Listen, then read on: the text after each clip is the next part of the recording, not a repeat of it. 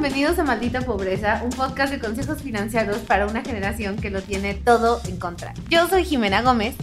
Y yo, Liliana Olivares, y para nuestro episodio de este mes de Hablemos de Dinero tenemos una gran invitada, mujer, obvio porque marzo, que es Ana Victoria García. Ella es emprendedora, empresaria, fundadora de la Academia de Negocios Victoria 147. También es host de un podcast que se llama Más cabrona que bonita. Y es autora del libro Ellas. Así es que escúchenos, le preguntamos muchas cosas de dinero, nos platicó su percepción, hablamos del universo, de las energías y una gran anécdota de su familia. Vamos a iniciar con estas preguntas de dinero, de nuestro episodio Hablemos de Dinero. Y la primera, Ana Victoria, es, ¿qué recuerdas, qué sientes, qué este te viene a la mente de qué era para ti o qué te decían del dinero cuando eras chiquita? ¿Cómo creciste con eso? Yo la verdad es que tengo una huella del dinero sobre carencia, ¿sabes? Yo de chica vengo de una familia eh, de inmigrantes españoles que llegaron con una mano adelante y una atrás. Y hace poco mi tío abuelo, el hermano más chico de mi abuela, hizo un libro sobre ellos. Y leía unas páginas en donde decía es que mamá se tuvo que ver muy creativa, o sea, su mamá, mi bisabuela, en el día a día y había veces que si no había dinero, hacía los vestidos de sacos de papas, de los sacos de las papas, ¿no? Y entonces vengo de gente muy creativa, gente muy trabajadora, alrededor de tratar de generar ese dinero, ¿no? Entonces, para mí como que sí es siempre esta sensación de cuídalo, esta sensación de tal vez hoy hay, pero quién sabe si mañana, y es algo en lo, que he trabajado porque pues tu historia te marca, ¿no? Eso está padrísimo, pero creo que también justo, ¿no? Todos, es, una historia de migrantes que llegan a un país como a, buscar nuevas cosas, pero también es algo súper mexicano, el resourcefulness, ¿no? Como de el ingenio mexicano que va desde cómo hacer una antena para la tele cuando tu tele no agarraba, ¿no? Hasta las nenis, que queremos mucho a las nenis. En tu vida personal, o sea, como tú de tu infancia, ¿tenías domingo? Eh, ¿Cuál fue tu primer contacto con dinero? Así, la primera vez que tenías como unos pesitos a tu nombre y en qué te los gastaste. ¿Era dulces? ¿Era un juguete? ¿Juntaste para algo? te voy a decir, tengo una memoria pasando la juguetería con mi mamá a los pasillos. Yo decía, mamá, es que quiero ese topollillo, ¿no? No sé si a ustedes les tocó, pero bendito topollillo. Decía, claro, de chica quieres todo y también quería los ponis y quería no sé qué. Entonces mi mamá me decía, a ver, no, no se puede te los tienes que comprar tú. Y yo, o sea, no seas culera, mamá, o sea, tengo seis años, ¿cómo le voy a hacer? Y entonces, justo mi mamá, que fue la primera emprendedora que yo conocí, me empujó a pensar los cómo sí, y entonces no quedarte con el frustrado no, que en este caso era el dinero, ¿no? Y entonces yo decía, bueno, va. Y entonces, de pronto, la chava que ayudaba en la casa no venía y le decía, mamá, ¿cuánto me das por lavar los baños?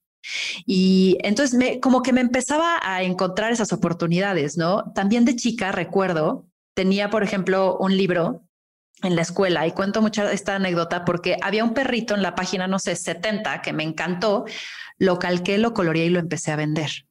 Y entonces mis amigas me lo empezaban a comprar, ¿no? Y yo decía, no, bueno, Ana Victoria, tienes que apurarte con esto, porque si cada semana adelantamos 10 páginas del libro, en 7 te quedas sin changarro. Entonces, así pensaba de chica, ¿sabes? Orientada a decir, si mis papás no me van a dar ese dinero, como si lo tengo? ¿No?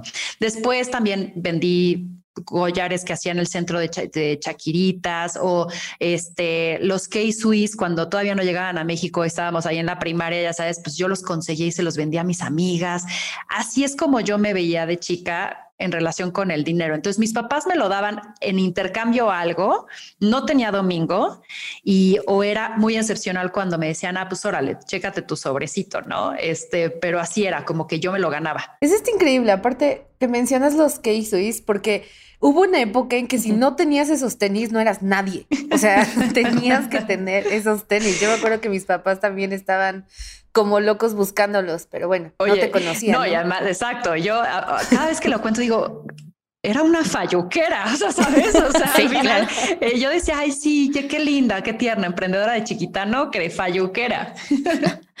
Aparte, em, creo que siempre un poco el lado optimista de lo que decías al principio de, crecer en este nivel de, la de carencia, se va convirtiendo, que tiene todo 100% el, el, derecho de esto, ¿no? La autoría son los papás, ¿no? De cómo manejar como, si hay cierta carencia, porque estás viendo que no estamos en el yate hoy, ¿no? O sea, eso no está pasando, eh, pero ¿cómo hago que esto sea un poco hasta dinámico y juego y, como dice Jimena, bien creativo, ¿no? De ahora hay que ganarte esto, en vez de que el papá te diga, ¿sabes qué, Ana Victoria? No hay dinero, ¿de qué te pasa? No vamos a comer, ¿no? Y tú pidiendo tus tenis, o sea, como, no, es como de, ¿cómo hago esto? Pero también el valor de educar de esa forma el dinero, ¿no? O sea, como, como esta correlación de trabajo, me lo gané, y obtengo una recompensa, ¿no? Y todo es una perspectiva, porque el dinero es una energía. Entonces, es o enfocarte, y eso también es muy mexa, enfocarte en lo que sí tienes o estar deseando lo que no. Y esa es una perspectiva distinta porque puedes verlo con carencia o con abundancia, ¿no? Entonces, de cómo te eduquen y de cómo te den la visión de los bienes es cómo vas a generar esa energía recíproca y volátil que es el dinero, porque el dinero va y viene. Claro.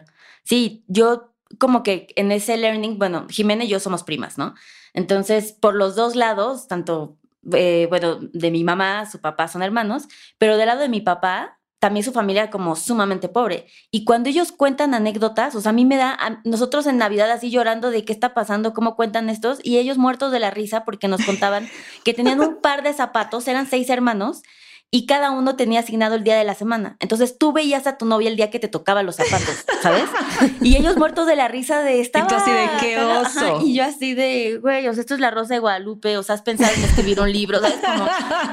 Pero, y eso ahora se transmite, ¿no? O sea, como que yo veo como, qué padre, ¿no? Como ellos lo lograron, lo vieron de una forma distinta, salieron adelante, todos son profesionistas, todos fueron como exitosos en su carrera, ¿no? Y digo como, ah, esa era la forma de verlo. No, te lo marcó negativamente, te, más bien te lo marcó como qué creativos y qué cagado lo veíamos, ¿no? Todo está en la perspectiva. Pero espera, podemos, podemos regresar un poquito porque a mí me acabas de volar la mente de esto de que lo puedes ver desde la abundancia o desde la carencia, ¿no? Porque eso para mí, y justo siempre hablamos de nuestra relación con el dinero y de que puede volverse súper tóxica. Pero yo, yo sí la tengo desde lo que quiero, no desde lo que tengo. Y supongo que pues eso no es desde la abundancia, ¿no? Supongo.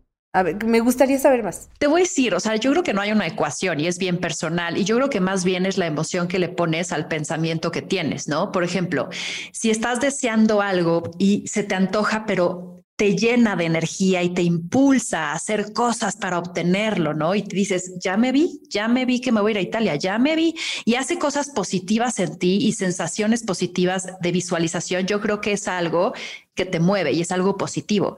Pero si de pronto estás diciendo, mierda, claro, ya viste, ella también ya se fue, yo también, o sea, yo nunca voy a ir y ya viste esta persona que también viaja y yo no lo estoy teniendo, ¿sabes? O sea, creo que de pronto es la emoción que le pones y es como Joe Dispensa dice, al final los pensamientos se traducen en emociones y se traducen en acciones y eso es materializar algo. Entonces, ahí voy con el uso de la energía y con el cómo le pones la visión a las cosas. Si de pronto mis papás me decían, de pronto sí era como esta energía de qué vamos a hacer y el estrés. Y yo entiendo, el dinero genera un chorro de estrés, tanto cuando lo hay como cuando no lo hay.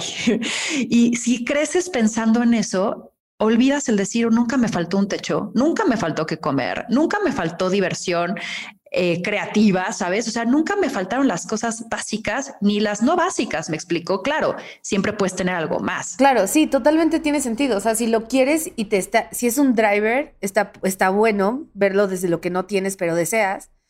Pero si lo tienes y te causa dolor, envidia, sabes, como cosas malas en la pancita, pues ahí sí no, porque ahí no hay acción, ¿no? O sea, ahí hay enojo. Y te lleva a un lugar de sombra terrible. Claro. Ok, súper. sí, tomando nota. claro, así de ok, abundancia. y hablando de este tema de perspectiva y de cómo vas creciendo y cómo lo vas adoptando, tú ya al día de hoy, con lo que tienes, con lo que has vivido, ¿qué representa para ti el dinero? ¿Qué valor tiene en tu vida? Les, le he dado un lugar distinto con base voy creciendo, ¿no? O sea, en muchos momentos fue como el final de la cadena, como un resultado, como también una validación, como también una forma medible de que estaba haciendo cosas, ¿no? Y creo que conforme ha pasado el tiempo, he visto que ni siquiera tiene que estar el dinero en mi cuenta bancaria para yo obtener lo que quiero. Y ahí les va. Y va a salir mi lado brujil, ¿no? Eh, yo tuve una separación amorosa que me derrumbó y me hizo llorar en los Ubers como Rocío Durcal, ¿no? Pasado el duelo, dije, voy a decir a todo que sí, porque es mi momento de experimentar. Y realmente ese año fluí sin preocupaciones porque decía, me lo debo a mí, este es mi momento. Y empecé a decirle sí a la vida. Y eso está cabrón, porque entonces de pronto me llegaban oportunidades que no tenía yo que comprar, sino que llegaban, como por ejemplo, una amiga, oye, tengo una amiga que está en una agencia de relaciones públicas de unos hoteles que están en Perú, en Argentina, la, la, la, y nos invitan. Entonces, ¿vas? O sea, tenemos que hacer unas publicaciones, la chingada, solo tienes que pagar el boleto de avión. Va todo pagado. Después, un mes después, me hablan de la agencia de, de, de la embajada de Israel. Hoy hay este programa, queremos invitarte. Solicité, inscribí, me, me, me aceptaron y me fui todo pagado a Israel, ¿no? Y empezaron a suceder estas cosas porque a mí me encanta viajar, ¿no? Y eso es lo que yo estaba decretando en ese momento. Entonces empezaban a pasar ciertas cosas que yo decía, está loquísimo. De pronto sientes que para obtener cosas tienes que producir el dinero para, para que lleguen y te creo que te limitas a entender que pueden llegar de otras maneras, ¿no? Entonces, hoy mi relación con el dinero es más abierta y es más mágica, ¿sabes? Como que digo, va, te voy a soltar y he dado me he dado cuenta que mientras menos me obsesiono y mientras más también doy, más viene, ¿no? Entonces, y viene tal vez de distinta manera, te digo, materializado en tal vez algo que estaba deseando, no necesariamente fluido y en mi cuenta de banco, ¿sabes? Esa es hoy mi relación, un poquito de menos control, siento. Creo que eso es un fact, o sea, que pasa todo el tiempo. Cuando encuentro yo y lo, y también lo creo que lo he vivido así, entre más estresada estaba, pero también como contando cada centavo. Y cuando empecé yo a soltar más esa parte, y creo que la gente, ¿no? Constantemente esa es la experiencia, ¿no? Siempre regresa a ti, o sea, es real, ¿no? Siempre lo que das en la misma proporción, con el mismo beneficio y con, pues sí, con esta misma hasta magia, regresa a ti, porque creo que tiene de origen esta base de cómo lo das, ¿no? Y, y yo por ejemplo, en mi personalidad siempre, yo soy muy detallista, ¿no? O sea, como que yo soy alguien que siempre te va a dar un, como un detalle, un regalo. Jimena está diciendo que no, pero es falso, así puedo asegurar. Y así, pues así que no, no, sí lo Como que, y no, no es porque nada que sea caro, ¿no? O sea, como que me gusta la idea. Exacto, es detallista, pero coda. No, exacto, o sea, yo hago dibujos, exacto. Porque finanzas, amigos. No, no, no, pero algo como que la idea de hacer sentir especial a alguien, ¿no? De acuerdo. Y eso siempre se retribuye como de una forma sin que tengas que, que, estarlo buscando o persiguiendo de esta forma. Y siempre entre más desesperado es el tema, más se va alejando, ¿no? O sea, es como karma, no sé. Pero ahora sí te quiero decir ahí algo, Liliana. O sea, tampoco hay que ser irresponsables, ¿no? Algo que también he hecho últimamente es aterrizar muy bien en conciencia a dónde se va mi dinero pero no con el estrés, sino con la responsabilidad, ¿no? Y entonces mi nuevo novio, pues es un súper estructurado Excel mental. Y entonces como que a través de entender sus prácticas es que dije, va, voy, yo tenía como una noción de un estado ahí, ¿no? Este, un balance general en mi mente de salidas y entradas, ¿no? Y estar resultados, pero de pronto, sí ahora semanalmente tengo mi Excelillo y entonces digo, ah, de mi presupuesto, porque ya dije, va, vamos a aterrizarlo, ¿no? ¿Cuánto quieres ahorrar? ¿Cuánto quieres este, gastar? ¿Cuánto quieres este, invertir? ¿Cuánto quieres tal? Y entonces, sin el estrés, pero sí con el orden, pues voy poniendo, oye, mira, gasten esto, gasten esto. Y entonces ahí me, también me di cuenta, órale, o sea, ese gasto me lo puedo ahorrar, ¿no? O no sabía que lo típico, ¿no? Que cuánto se te van en test o cuánto se te van en no sé dónde y qué puedes de pronto administrar mejor. Entonces también creo que con conciencia cuidas sin la frustración o el estrés el dinero, porque también hay que ser responsable como con todo lo que existe acá, ¿no? No es como que, ay, derrochemos, va a venir si lo damos en abundancia. O sea, sí, pero tampoco tienes que, o sea, tienes que prever qué vas a comer mañana. ¿no? Eso es justo lo que me pasa a mí. O sea, yo me empiezo a decir que sí a la vida y me digo demasiado que sí. Y luego ya mi, mi tarjeta me dice, no, ya no hay saldo, amiga. Entonces, y entra la, la culpabilidad, supongo, también ahí, ¿no? Pues no, porque... no, la chingada. La chingada, solo hay una vida. No, pero Liliana, que también es un Excel de persona, justo es la que me hizo como el adulting y el presupuesto y el tienes que, o sea, como esto es lo que tienes para esto.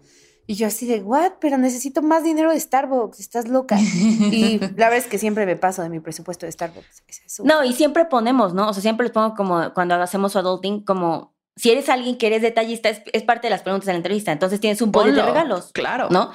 Y, y, da lo que puedas, o sea, ¿no? Lo que no te afecte en ese, en ese punto. Tengo, por ejemplo, ahora cada vez más, que está padre, adultings que tienen dentro de su presupuesto donativos.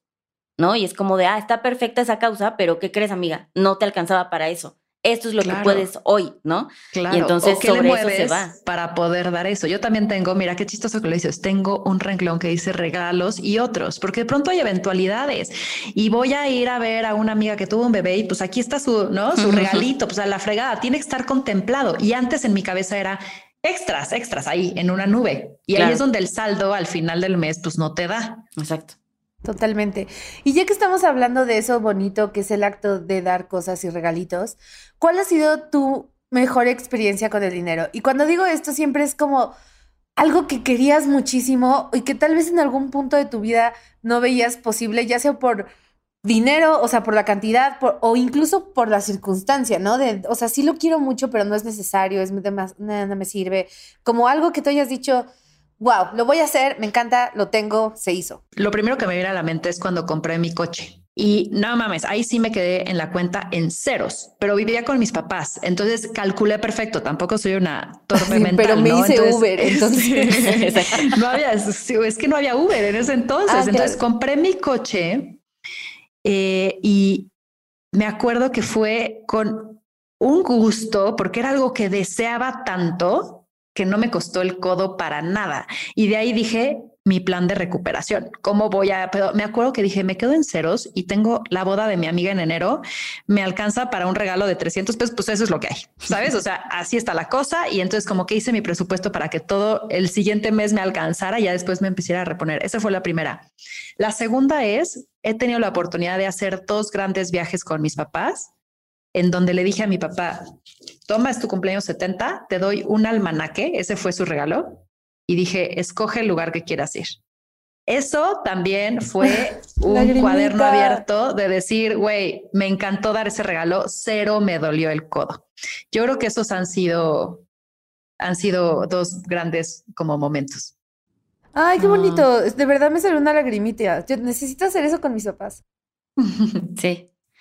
Y en este, eso es como las grandes experiencias y que aparte es ahí cuando dices, para esto valió la pena trabajarle, ¿no? Y hacer cosas, porque este es el objetivo, esta era la meta, no hacer como los ceros, ¿no? Sino como tener la satisfacción porque lo que se te queda, si bien tiene obviamente el, el índice de dinero ahí, ¿no? El factor económico, indien, lo que, lo que se queda es la reacción de tu papá cuando le dijiste eso, ¿sabes? Como el primer día en el avión cuando estamos yendo a esto que escogió, ¿no? Como eso es, al final sí, y, y es ahí cuando vale la pena.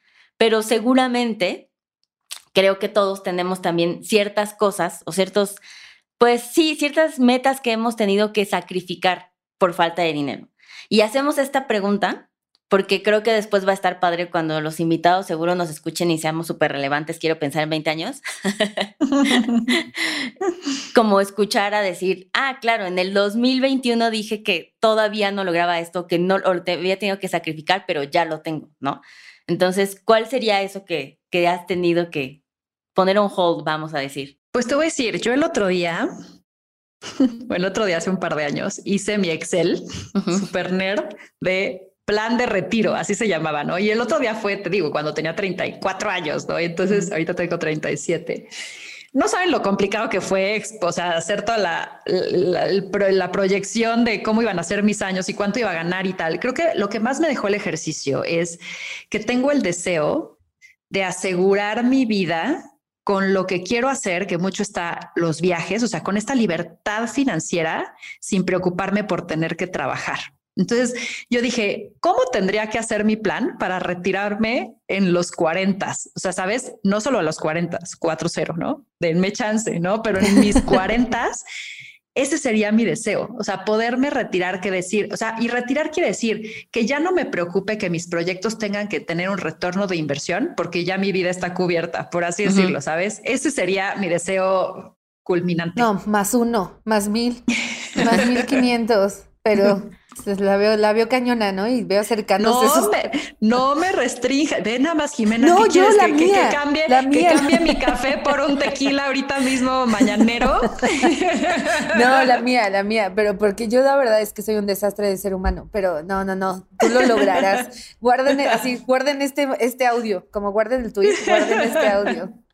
Y justo hablando en esa nota, como todas las cosas que podemos hacer para lograr nuestros, nuestras metas, también yo creo que se aprende un buen de los errores del dinero, ¿no? O sea, como de esas primeras deudas, como mi primera tarjeta, you best believe que en dos semanas la tenía al tope así de, uh, dinero gratis, ¿no? ¿Qué compré? Nada, así, quién sabe como de esos errores creo que se aprende un buen. ¿Cuál es un, error financiero? El otro día usaba este ejemplo como de justo, ¿no? Endeudarte en tarjetas, invertir en videocentro, o sea, como algo que hayas hecho, que hayas dicho, ay, ay Dios, esa no salió tan bien el rol. Ay, te voy a decir, como que Creo que en el día, tengo ejemplo del día a día y una más pensada que pues, fue también cagada, ¿no? O sea, yo creo que en el día a día, de pronto no me daba cuenta que la botellita de vino, que el regalito para ir a la reunión, que las 18 salidas de las comidas representan, representaban tanto dinero. O sea, ahí sí digo, ay, esos regalitos que me daba como que sí salen caros, ¿no? Y que no son necesariamente justo necesarios, ¿no? Y la segunda es cuando eh, teníamos dos años en Victoria 147, eh, me empecé a desesperar de que, quería ir más rápido, ¿no? Soy alguien un poquito impaciente. Y entonces dije, no, abramos un comercio electrónico, porque hace todo el sentido, las emprendedoras no tienen un lugar, un market, hay que hacer un marketplace, ¿no? Para que vendan electrónicamente. Y pues me aceleré, no teníamos el expertise, la fregada, pero conseguí el dinero y invertí estúpidamente en cosas y que justamente por eso me acordé ahorita, sigo teniendo, o sea, un año después dejó de operar la, plataforma de comercio electrónico porque dije, si no llegamos a estas metas, adiós. Pero compramos inventario de tantas cosas estúpidas porque justamente pensé, o sea, yo lo quería hacer en grande y la marca y la, la, la, pero tienes que probar pequeño a veces y sigo teniendo, vean, la caja de envío de cartón de los productos de Victoria 147 en ese entonces. O sea, la sigo teniendo aquí porque di una plática en Desde Cero, uno de nuestros programas en Victoria, y les decía, prueben, güey, no gasten en algo que todavía no saben si va a funcionar. Entonces tengo un inventario de cosas y etiquetas y cosas que ni siquiera pues ya funcionaron. Órale. Pues bueno, ya saben, si necesitan etiquetas de aquí las vendo. Exacto. Por, por un módico, por un módico precio, entregamos en punto medio. Muy bien. Pero aparte de eso, escuchar como esa pregunta me gusta mucho de siempre que le hacemos a los invitados, ¿no? Porque pareciera, obviamente, son invitados que, la gente tiende a creer que lo tienes todo resuelto y que se te fue fácil. Y cuando escuchas como, no, ¿sabes? Yo también cometí un error y no porque sea, eh, ¿no? O sea, cuando yo hablo en los talleres de mis errores financieros, siempre les digo, si no les platicara todo lo mal que hice, no hubiera existido adulting, ¿no? Yo entiendo perfecto lo que es que te llame el banco. Bueno, entiendo perfecto no poder sacar al hijo del hospital porque tienes una deuda, ¿no? O sea, como de ese nivel de que, o sea, lo hice todo mal, de en vez de utilizar tu dinero para invertirlo eh, o usar algo más, lo usé en un viaje, ¿no? Como ese es el tipo de errores. Uno apela a eso ayuda a que después no lo vuelvas a cometer. Y dos, a que también siempre puedes mejorar, ¿no? O sea, como que siempre alguien puede hacerlo mejor. Siempre escuchar en este momento este episodio y decir como emprendedora, tomé la peor decisión y la estoy haciendo mal, también te permite después escuchar otras historias y decir, ah, pero pero después lo aprendo y lo corrijo y no me vuelve a pasar lo mismo, ¿no? O sea, como que me da gusto que uno siempre responden, nunca nos ha pasado porque espero que no nos pase que alguien diga, no, creo que no, porque creo que sería una, una mentira el que nadie tenga un error financiero, por supuesto que lo han tenido. Y dos, que siempre son invitados que existe el error financiero, pero they overcome, ¿no? O sea, siempre hay una, una salida de cómo lo, lo hicieron mejor. De pronto hay esta ansiedad de decir, ay, la he cagado tanto, ¿no? Pero yo creo que aquí la respuesta es, pero siempre puedes volver a empezar, ¿no? Y entonces como que este Excel de tus finanzas financieras que sí la has regado por 30 años, empieza hoy. O sea, siempre puedes empezar, ¿no? Y creo que esa es la, la, la respuesta. Exacto. Y hablando de errores, ¿qué consejo financiero le dirías a tu yo del pasado? Yo creo que el consejo que le daría es que, que llevara un track, o sea, como a mí el dinero me estresaba de chica, de pronto es como no quiero ver, ¿no? Era una evasión. Entonces, como que yo diría, no, al toro por los cuernos, ten mayor conocimiento y detalle de tu uso del dinero y no trates o no pienses que por no mirarlo el problema va a desaparecer, ¿sabes? Yo creo que ese es uno de los errores que cometen también muchas emprendedoras, de decir, ay, no, es que los números me estresan, no, no sé de los números, que lo ve el contador, ¿no? Creo que le diría, tranquila, o sea, aborda y abraza el problema o abraza la situación desde un inicio y mientras más certeza tengas, menos estrés te va a dar. Totalmente. Creo que ese es un error que todos, todo el mundo que yo conozco, todo lo, muchísimos de nuestros adultings hacen eso, ¿no? Como de, me llamó el banco, cambié el teléfono, me mudé de ciudad, ¿sabes? Como viven en esta evasión constante de que llega un mail del SAT y cierra la compu, ¿no? cirugía plástica, cirugía plástica. Sí, sí, sí, así de, ay, Diosito, me encontraron. Y creo que todos somos culpables de eso, pero siempre les decimos lo mismo, como, como un curita, güey. O sea, ¿sabes? Como es mucho más fácil afrontar y decir, a ver, ¿cuánto debes? ¿A quién le debes? ¿Por qué debes? Y después de esa primera plática, aunque te da estrés, te da paz, porque por fin dices, ya empecé a solucionarlo. No está solucionado, pero bueno, ya, ya mínimo no me va a llegar este sueño en la noche de como de la cartulina de madres, el SAT, ¿no? O sea, como no, ya no vas a vivir en ese, en ese como estado de pánico random. Entonces, eso es un súper consejo, también es el que yo le daría a mi yo del pasado, entiéndase, el del martes. y así como el domingo, ¿no? Que habíamos hablado de esto. Exacto. Y justo vamos ya a pasar a la parte como más final de las preguntas. ¿Tienes algún hack financiero? Como una cosa que digas, yo siempre hago esto y me funciona un buen, ¿no? O sea, por ejemplo, Liliana tiene este hack que es salir de la casa sin efectivo. y entonces siempre me pide que pague y luego se hace güey. No empezó siendo un hack, pero ahora en el taller es el primero que enseño. Yo así de, mira, y si vas a llevar efectivo, que sea uno de mil. Saca tu billete de mil. Nadie tiene cambio. Nadie tiene cambio. Te voy a decir, creo que sería cuando hice mis cálculos en mi Excel, dije cuántos cargos son automáticos a mi tarjeta y cuánto tengo que pagar este en efectivo y entonces saco lo que debo de sacar en el mes. Y entonces ya no tienes la tarjeta interminable que como dices, no hay dolor al pasar, sino el cómo se va yendo esos billetitos de tu cartera y entonces como para esas cosas de impulso, lo que sea, yo sí saco el efectivo y entonces ya sé cuánto me va faltando y en qué lo tengo que gastar. Ese yo creo que sería el, que más me pone orden y es un termómetro para mí. Hermoso hack. Siempre en los talleres eh, tenemos justo al final una parte que dice hack financieros y empieza con efectivo exacto. Y todos es como de, de qué estás hablando, ¿no? O sea, porque en México como que escuchamos, o sea, crecimos en esta frase de es que el agua se me, ya sabes, el dinero se me va como agua, perdón. Y es como, ajá, pero porque sacas todo tu dinero, lo metes a tu bolsa y sin ningún control, Vas y lo vas los gastando. Así se te va eso, se te va la tarjeta, se te va el débito, o sea, se te va todo. A mí me pasa, no sé si a ti te pasa, pero psicológicamente saber que empezaste el mes, no sé, con cinco mil pesos para todos este tipo de gastos, ¿no? que si el café, la comida, lo que sea. Y tuviste un fin de semana más social de lo normal, ¿no? Y pidieron carajillos y ya todo se fue, ¿sabes? Como eso movió la aguja para siempre. También ver que tu cartera de los 5 mil pesos ya solamente quedan 2 mil y es marzo 10, es como, ah, caray, ¿no? O sea, como sí apela a un eh, control psicológico inmediato de decir, ups, pagar con la tarjeta es como, me, me, luego, quién sabe, o sea, cero está checando tu saldo, o sea, es como, de repente sí es un acto de fe de ojalá que sí pase, y ya cuando pases como, uf, ¿no? O sea, lo, logramos, pero funciona un buen, cuando sí sabes que ese es el único efectivo que tienes para X cosa, eh, es así como sí funciona, ¿no? De acuerdo. Siempre tenemos dos preguntas que les hacemos a nuestros, a nuestros eh, invitados.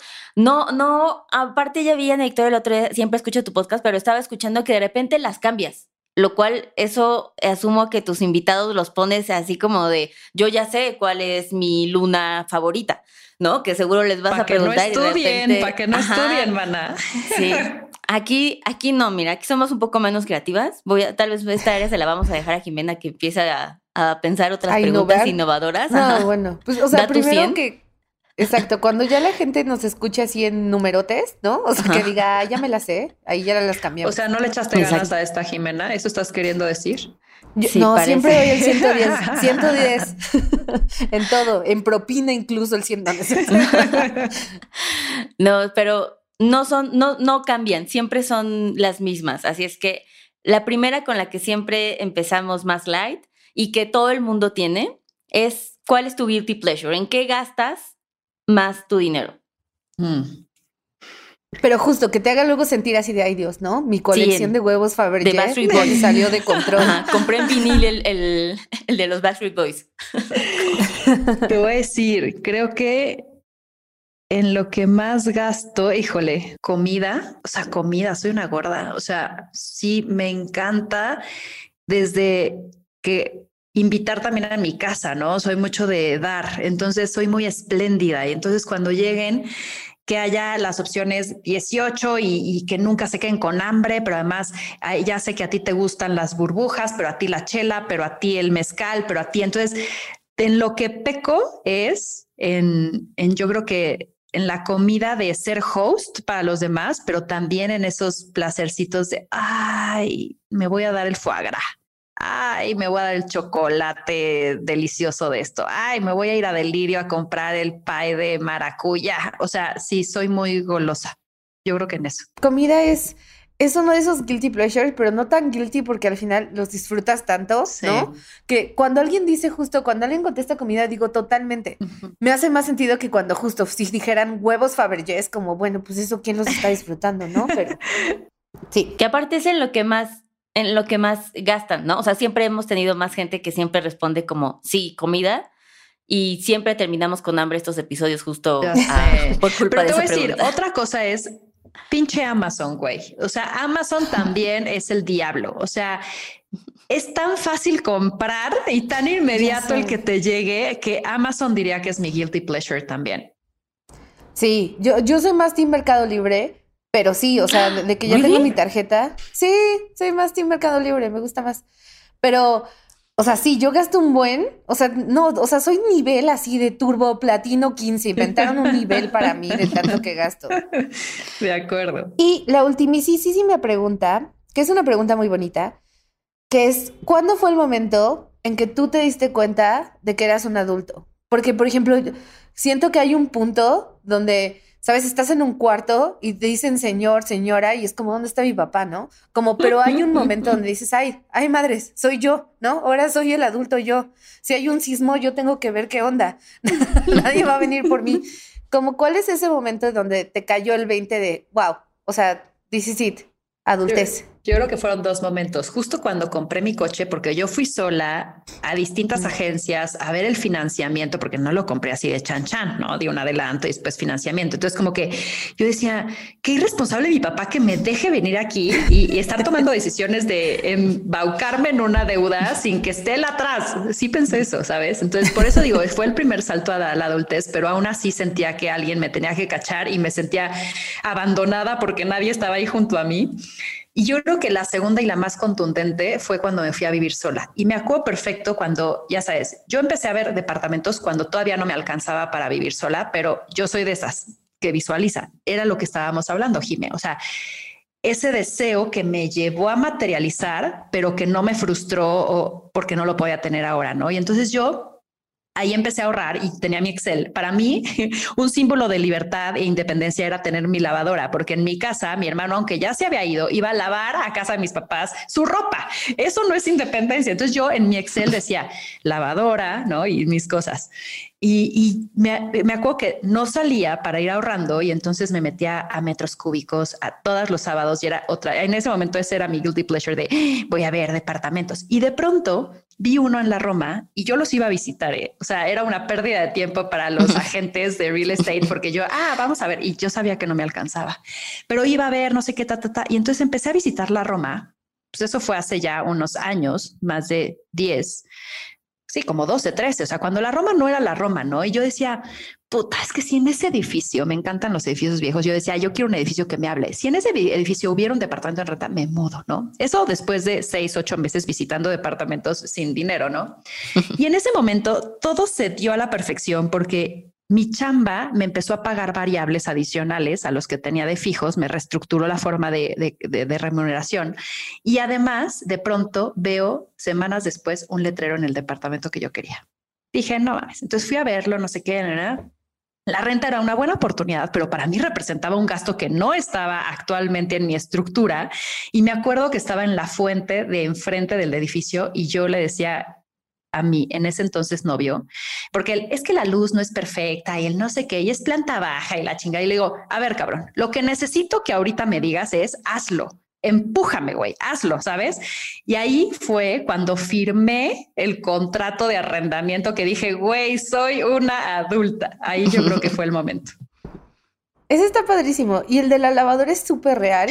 En Adulting tenemos un meme que es como Adulting es ir a visitar a tus papás porque quieres y no porque ya no tienes ropa limpia. Es súper real. O sea, hay gente que vive sola, como yo, desde hace como 15 años y no se anima a comprar una lavadora porque, no sé. Pero sí, me acabas de inspirar.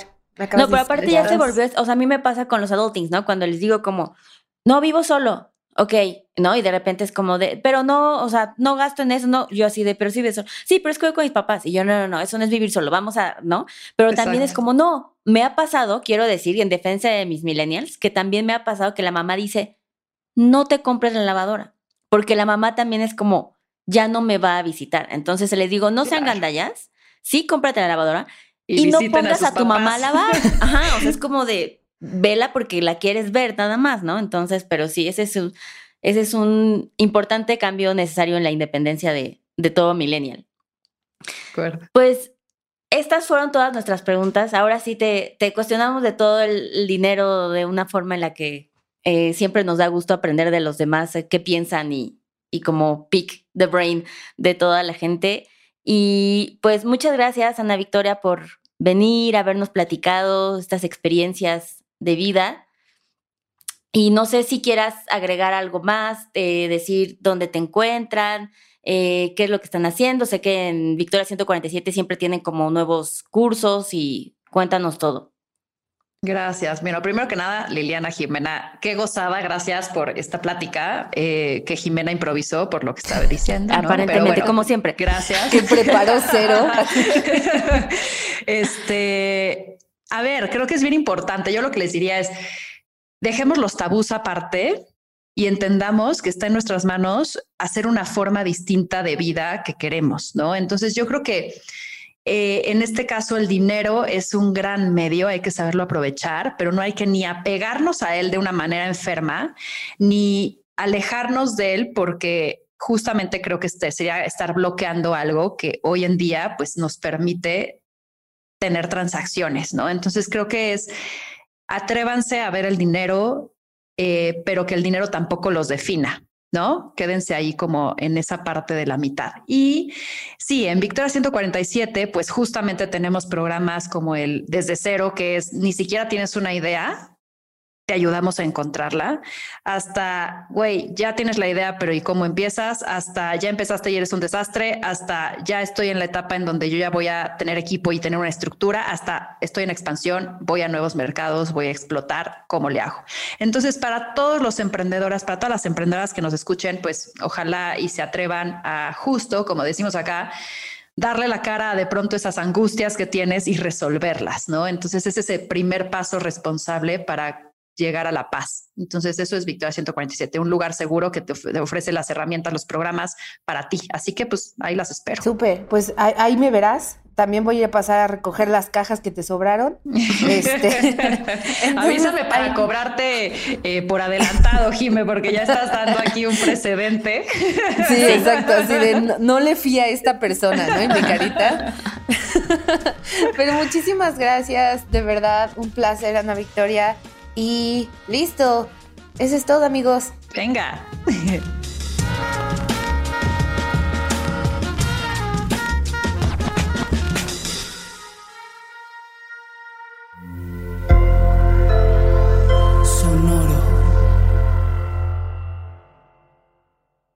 ¿Cómo funciona una tarjeta de crédito? ¿En dónde puedo invertir? ¿Qué es la inflación? Estas mismas dudas y más las tenemos todos. ¿Qué tal familia? Yo soy Paco Montoya y te quiero invitar a escuchar mi podcast Finanzas y Café, donde aprenderás de una forma fácil y entretenida todo sobre tus finanzas personales. Así que, ¿qué estás esperando? Escúchala en cualquier plataforma de podcast, toma tu taza de café y acompáñame cada lunes con un episodio nuevo.